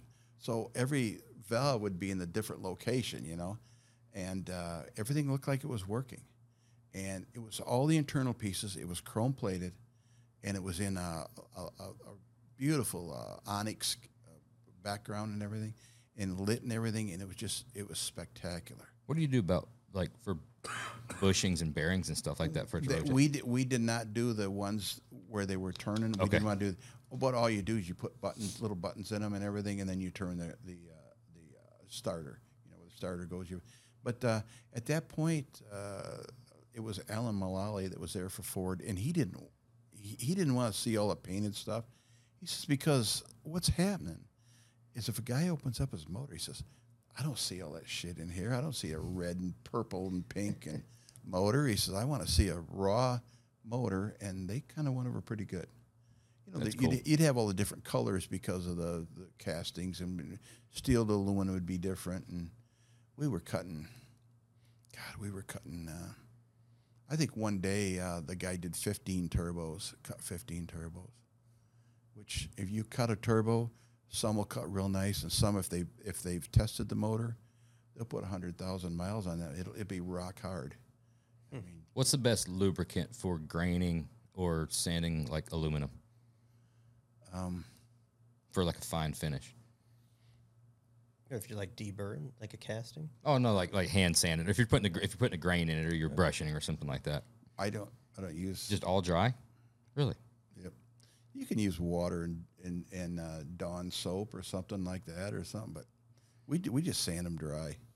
You know, I mean everything. It just changes color on you. You know, and then with raw stuff, if if you get water on uh, on uh, steel or something, you don't dry it. The shit's rusting already before you get. So we don't take the chance. You know, and we were doing those motors like you know, Christmas Eve, Christmas Day, New Year's Eve, New Year's. I mean, we worked around the clock, and it was good to see them go.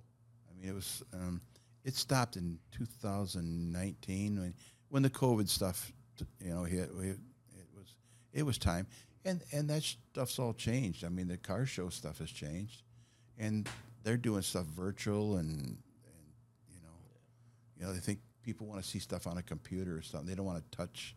Yeah, nobody really gives a shit what's inside their motor for their you even know hybrid motors in these electric. I mean, you cut up an electric Yeah. car, it looks like a fucking alternator. There's just a bunch Yeah. of wires. Nobody knows Yeah, what they do. we we cut some electric motors up, and they were they were they're different. You know, I mean everything's, and and you'd get a few people that would like them, and and uh, it was neat to see the people that built them would come down there and explain stuff to you. But it was, you know, it was it was an educational thing.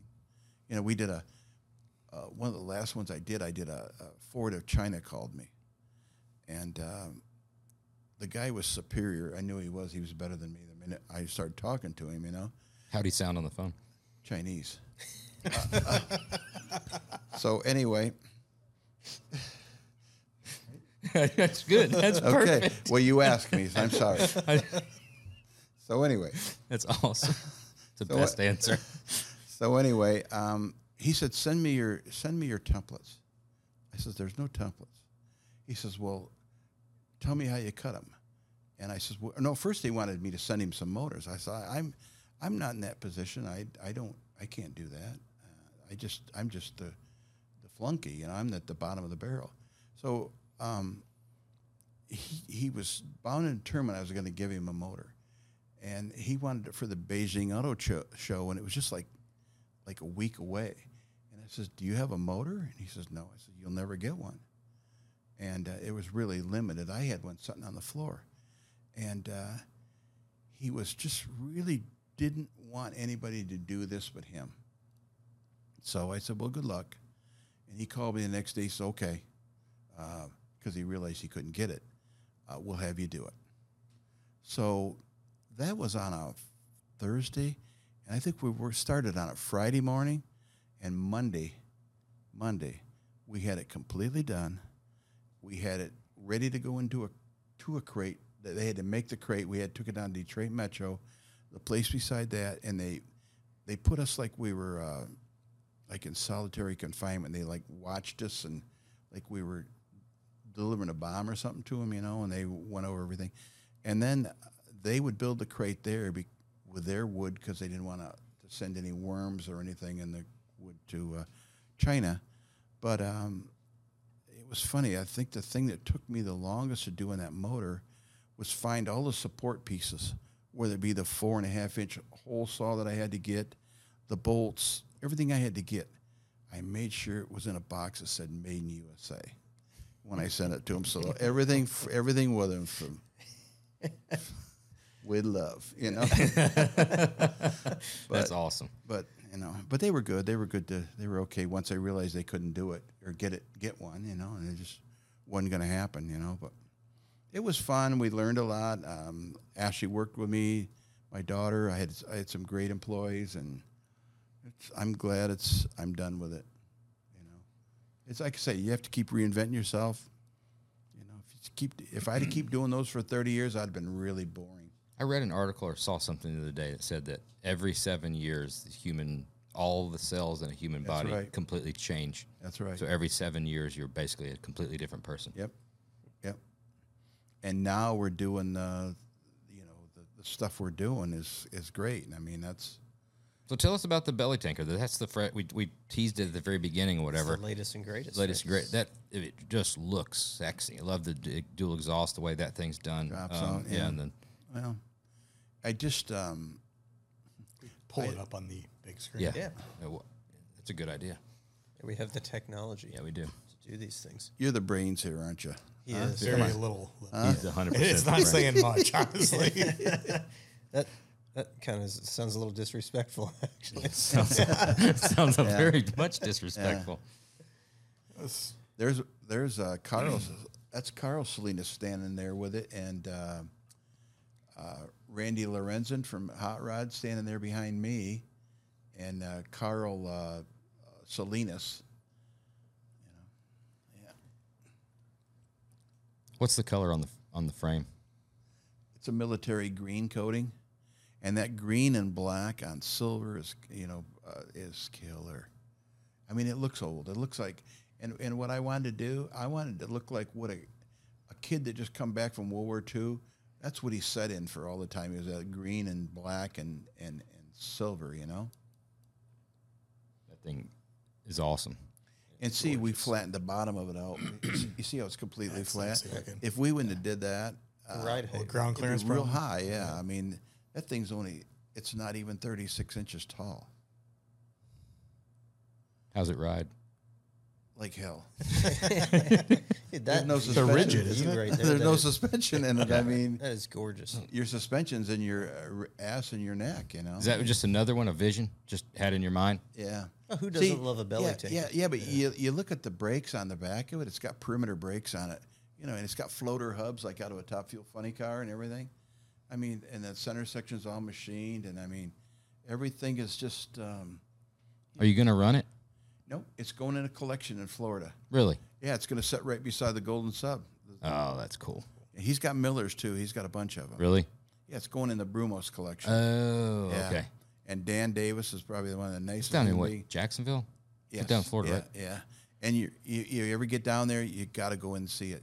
The uh, Phil Remington car will be sitting there with it. And um, I've seen pictures of it. the facility. Looks amazing. yeah, look at the frame rails, the shape and the frame rails of it. You know, we were talking about how you, uh, you know, how you make all model pieces.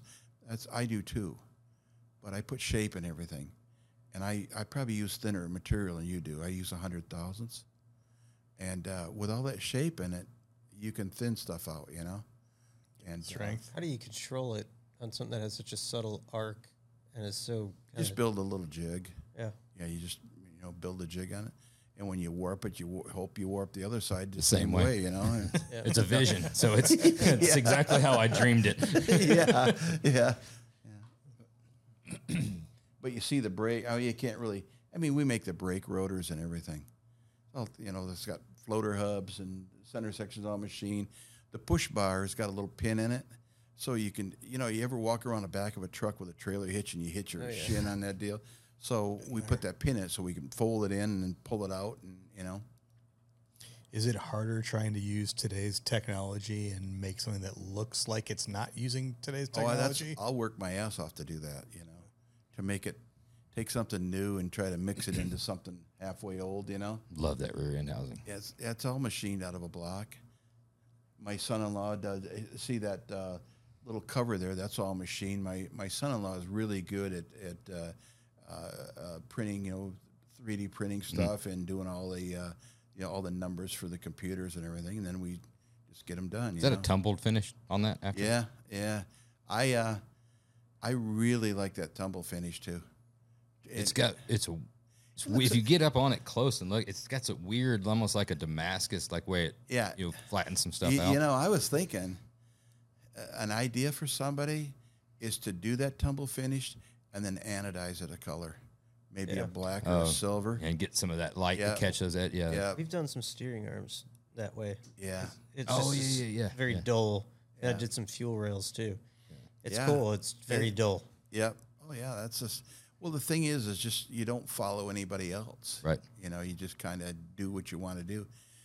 And just like on that intake, each one of those carburetors, the intake is machined, you know, uh, you know, like fifty thousandths more So as it, as it progressive. progresses. Yeah. So the, the so that the cover in the back can be tapered also. You know. And when you say you don't follow anybody else, there's no truer statement because you look at anybody that's a hot rod builder, anybody in the hot rod industry who is like an icon. I mean, look at Chip Foose, he's phenomenal. Troy Trepanier, phenomenal. Boyd Coddington, phenomenal. But there's other people that have similar styles. Mm-hmm. Like your style is exclusively yours. There's nothing. and the federal government from the 1940s. yeah. but there's nothing no, else. no dig. That's No, a that's that's, a good thing. Yeah, there's Yeah. nothing else I can think of that I'm like, oh yeah, and so and so did one like that, and it's pretty cool too. Right. Yeah. It Well, just- well, I mean, just I didn't invent nothing. Okay, I'm not taking credit for anything, but I just try to perfect it. You know, and it's as, as good as I can. And uh, I know there's people out there a lot better, but uh, I beat him to the punch. Can you imagine sitting in that thing like there? I'm just looking at it right now. It's all I can think There's of. is- pictures. We got pictures of it. I got in it. I got in it. I Get got it in it his like size. I got in it like 30 seconds. Got out of it in about four minutes. I crawled in that little display one we've got out there. I almost didn't get out of the damn thing. oh, I know. I would. Yeah, yeah that's yeah. That's in his Take some balls That's- back in the day to get in something like that and then It did. go down. 200 miles an hour. 200 miles an hour. Yeah, you can see that. And it, just like the steering. yeah, you see the shape and all the cross members and everything. Yeah, I mean, you know, everything's flowing. there's no way you can do that mass production. You're just sitting there. so when when you fabricate something like that, is that just a cardboard template? You Yes. Yes. just four pieces, you tape them together, lay them out, and then That's it. cut them out on the bandsaw. Cut them out of the bandsaw. You know, I just it, and a, like Ashley could tell you how many holes is in all that because she sands every one of them. You know. Just barrel sanding. Yep. barrel sanding those. there's no there's no tricks here. You know. I mean, you know. I mean, everything is just Well, Tricks the hard work, I think. yeah. I It think looks it's for a shortcut and easy way to do it. it's inspirational because in today's day and age, and I find myself sometimes I get a little intimidating, intimidated when it comes time to actually building something because everything we do, they're so engineered, right? Mm-hmm. That you're worried it's like to do something high end, it has to be engineered, mm-hmm. machined, laser cut. But mm-hmm. I mean, granted, there's tons of machine parts integrated into these, but the the chassis itself, I mean, there's so much just hand. hand work. But but you can tell the difference between a, a laser cut part and a part cut on a bandsaw. yep. And I like that feel. It's like the old Ferraris. The old Ferraris. When I restored Ferraris, I was painting a Daytona Spider, you know, a million and a half dollar car, and I'm noticing on the side the feature, like an inch and a half wide feature.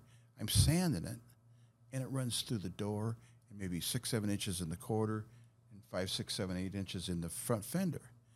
And I just keep looking. God, something just doesn't look right from side to side. So here's this half round indentation, and I start measuring from the bottom of the door to where that to the starts. It was indexed that much to the other side. So where this was this way on the other door, it was up there. And I t- I said to the owner, "Is this going to make you mad?" He says, "That's the beauty of a Ferrari." I said, "What if I made your door skin look like that?" He said, "I'd sue you." so you know, Perfect in its imperfections. yeah, yeah, yeah. Well, They and- got away with it. yeah, yeah. Yeah. See those wheels; those are all, um, uh, you know, they're they're. Uh, uh, Mike uh, Mike Curtis built those, and uh, they're spindle mounts in the front, and uh, I I wanted to look like the back of it, maybe like an old cast uh, Halibrand or something, Yeah. you know, and not not overthought, But It was all shot peened. yeah, yeah. I just like all that old look. I mean, I, I- you know, that wheel looks like it could have been done 50 years ago. And That's it's easier said than done. So we keep talking about, like you said. I mean, the amount of work that goes into well, uh, look at the picture there uh, of the sub setting in the uh, collection there, up to your upper. Yeah, that's the that's the backdrops of uh, that's cool. where it's setting. Unbelievable. Yeah, that. I mean, how, how could it look? I mean, look at the back of the car sitting there at Christmas. It's just I mean, where else where else could that car go and get you know? Well, it's, every, when I look at the stuff you've created, you hear so many hot rod builders and so many car builders. They always they say, "What I did, this is art. We're making art." No, they're not making art. That's art. Like it's the only thing I think of that it's it truly is. My shit's not art. I'm just lucky. Okay, I just I just make a whole bunch of parts and weld the shit together, and that's how it looks. I, you know? If your shit's not art, your and Picasso's her finger car is sitting in their house. That car's sitting indoors in next Everything to Christmas tree. Yeah, See, we're all the guys. We're sitting in. Cars sitting in the driveway. Art goes inside the house. Eh, I don't know. Everybody else is sitting at like the PPG booth at Good Guys Columbus doing the coloring thing. You know when they give you the little That's what we're all doing. yeah. He's it's like Picasso stuff. You know we're we're colored pencils, crayons. So you go in the PPG booth in color. He's getting I don't, but I'm just saying. I was gonna go do something all silver, maybe, huh? All aluminum looking. Yeah, there's Schroeder's car there, you know, That's absolutely awesome. and all that tu- all that tubing is all you know. Or it's not, you know. We make we made everything. That was the first frame. I made a new frame after that. I I just didn't like uh, all the rear sections, so I just made a new. Yeah, look at the light. I mean, that looks like it's being abducted, doesn't it? It does. huh? Wow. They, I've heard that place is amazing. All the pictures I see. And, and he's the nicest human being. He loves cars. Got a lot of Millers. He's got more Millers than anybody. really. Yeah, and and that's what I was going to talk about. You uh, like the Millers. You know, your old front wheel drive Millers. There was seven thousand hours in those cars to build them. Seven thousand, and they made handmade gearboxes, handmade bodies. They made everything. That was seven thousand for a front wheel drive, six thousand hours for a rear wheel drive. You know, because they didn't have all the. But um, uh, Gary Schroeder was telling me that uh, he was. Uh, they used to have. Uh, uh, the Gilmore uh, racetrack before it was closed, they used to have a, a deal there, and he, his mom and dad were friends with Myron Stevens, who was a fabricator for Harry Miller, and uh, he was telling that, uh, yeah, not only would I build the body, but then I'd build a frame, but he did everything. I mean, he would do everything. I, I, painted it and all this, but he started talking about building exhaust, and he said that uh, the exhaust took him 17 days to build. And I said, God, that's crazy, you know? He said, Yeah, but if you look at a Miller, as it comes out of the port, it does a real hard turn.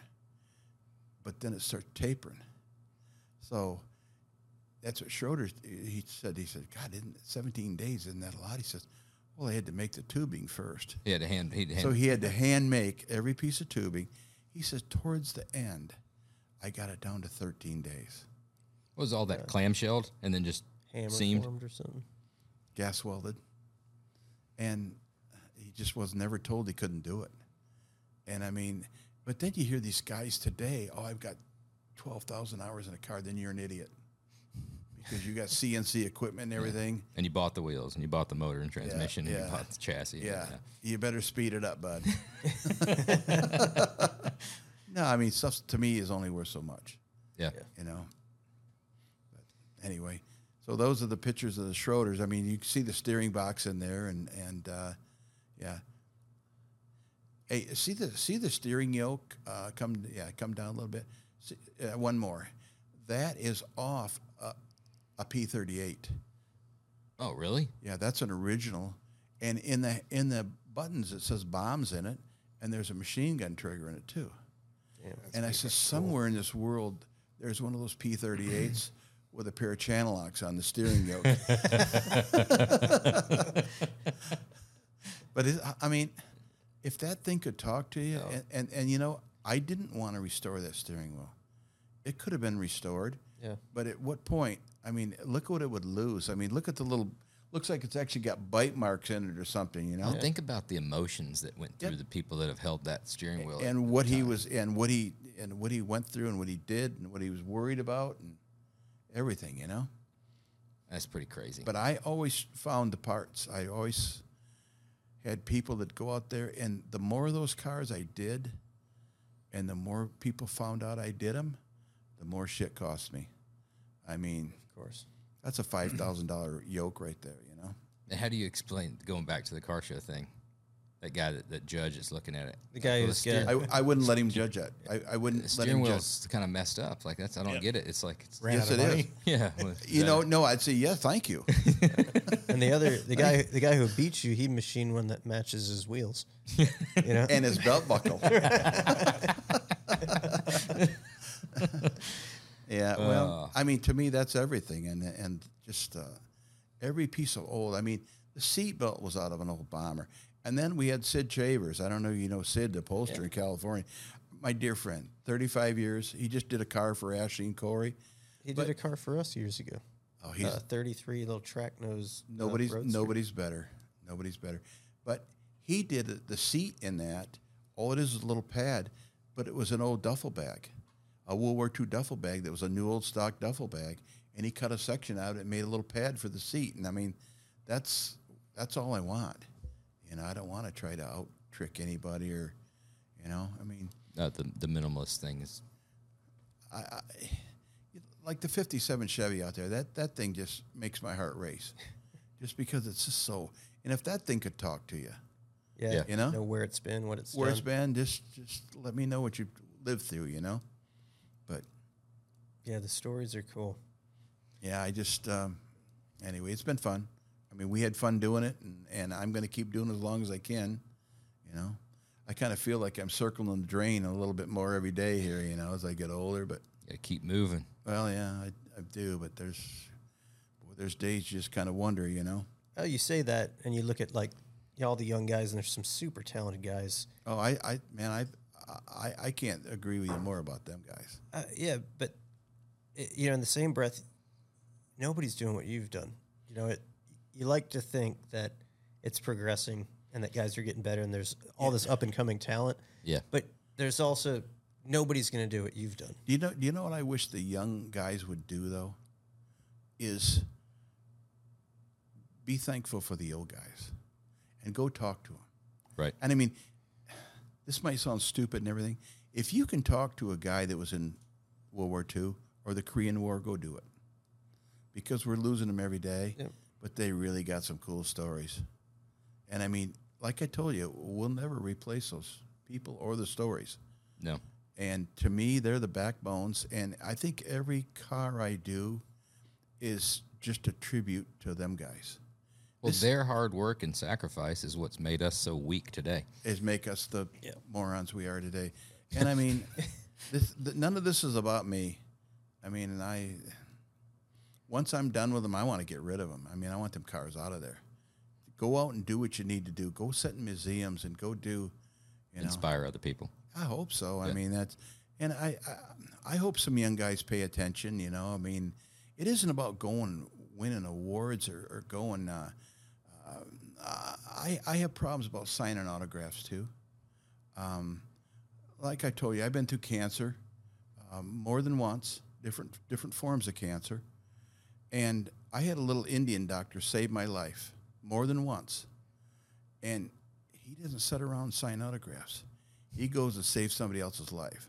So if you think something that I'm as minimal as what I am doing is worth an autograph, you need to get out more. There's know? no second place trophies in in in that in those types of surgeries. No, not at all. No, no, you, no, and I mean, and like I say, I mean, okay, plumbers have conventions. Do they sit around sign autographs? You know, I mean, or whatever else. I mean, they've just kind of made a joke of it.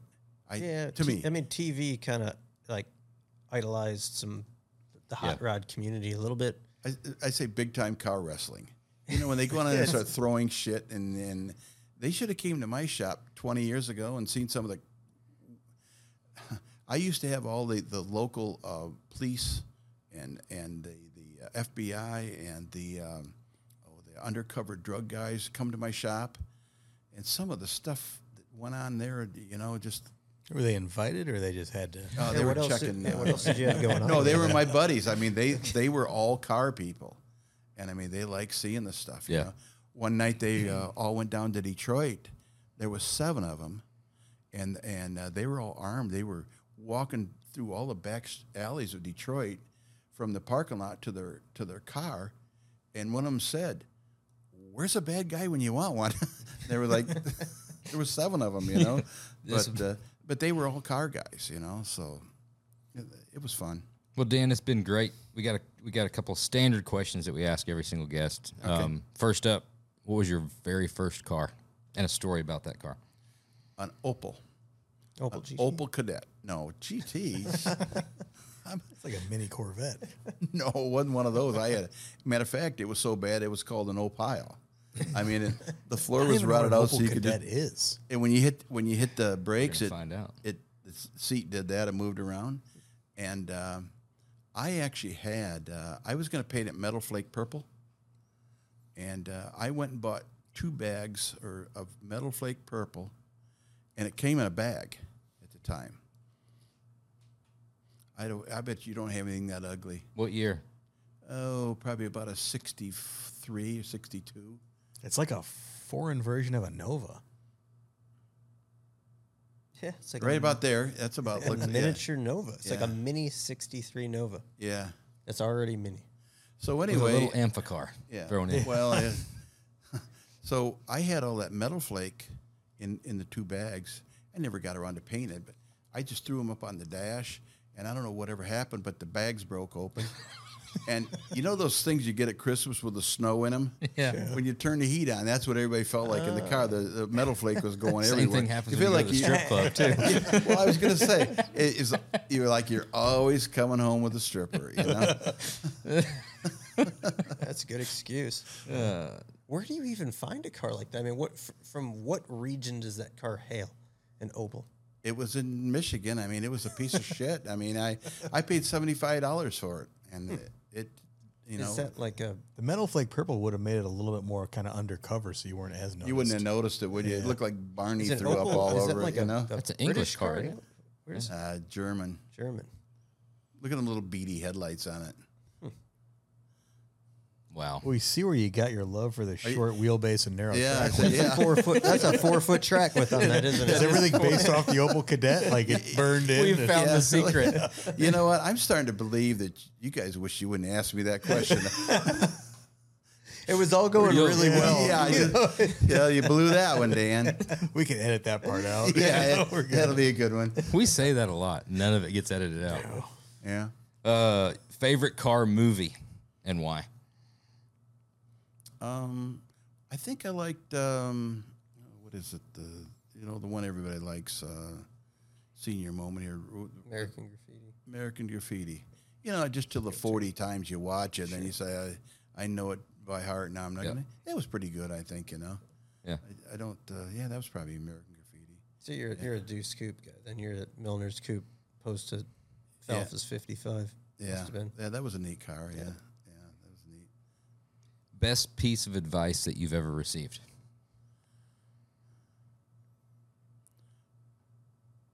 Don't ever touch my goddamn metal again, or I'll break your hand.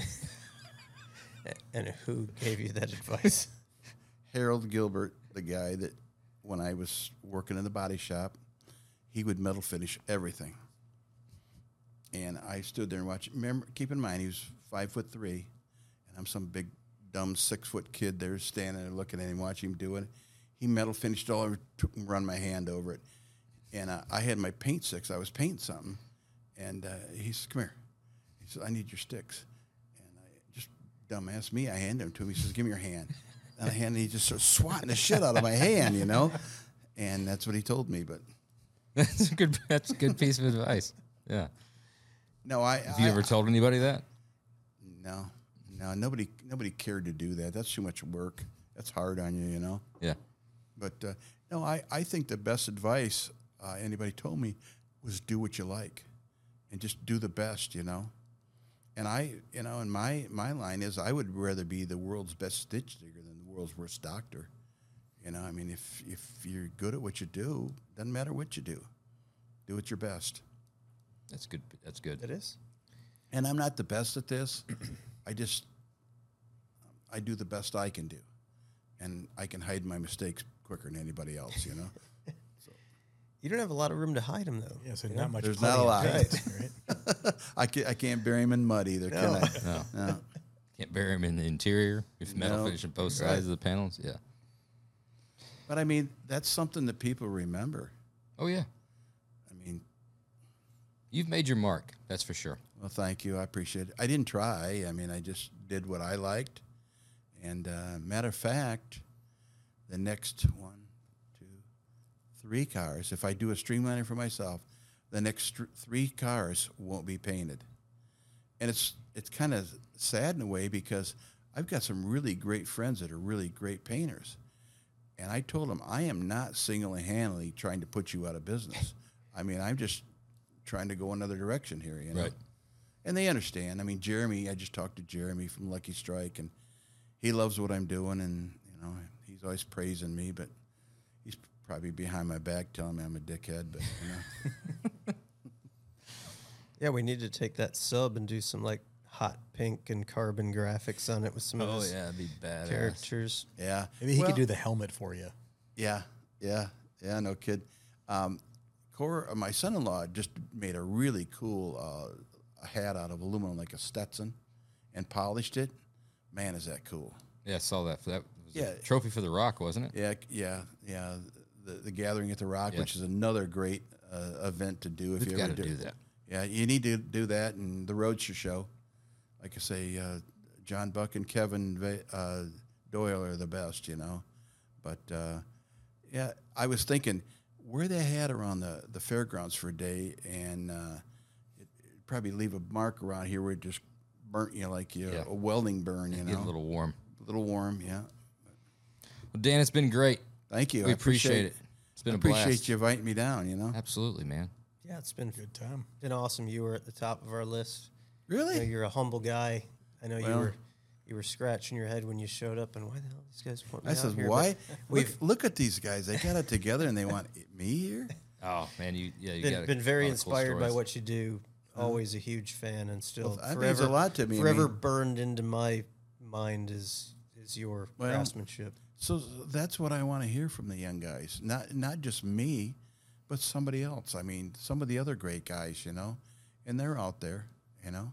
Just um, you know, they take take the time to praise uh, the people that deserve the praise, you know. Right. And um, and then I don't know what we do with the ones that don't. I mean, give them a TV show. okay, you can That's cut, the best way to end it. you can cut that out. Uh, Been awesome. Thanks everybody for listening to the Oil and Whiskey Podcast with the Roadster Shop, an Ironclad original. If you like the show, be sure to leave us a rating and a review. Make sure to check out our new Oil and Whiskey Podcast YouTube page, where all the brand new videos and all the old videos are at. Thanks again to our guest Dan Webb. We'll see you again next week.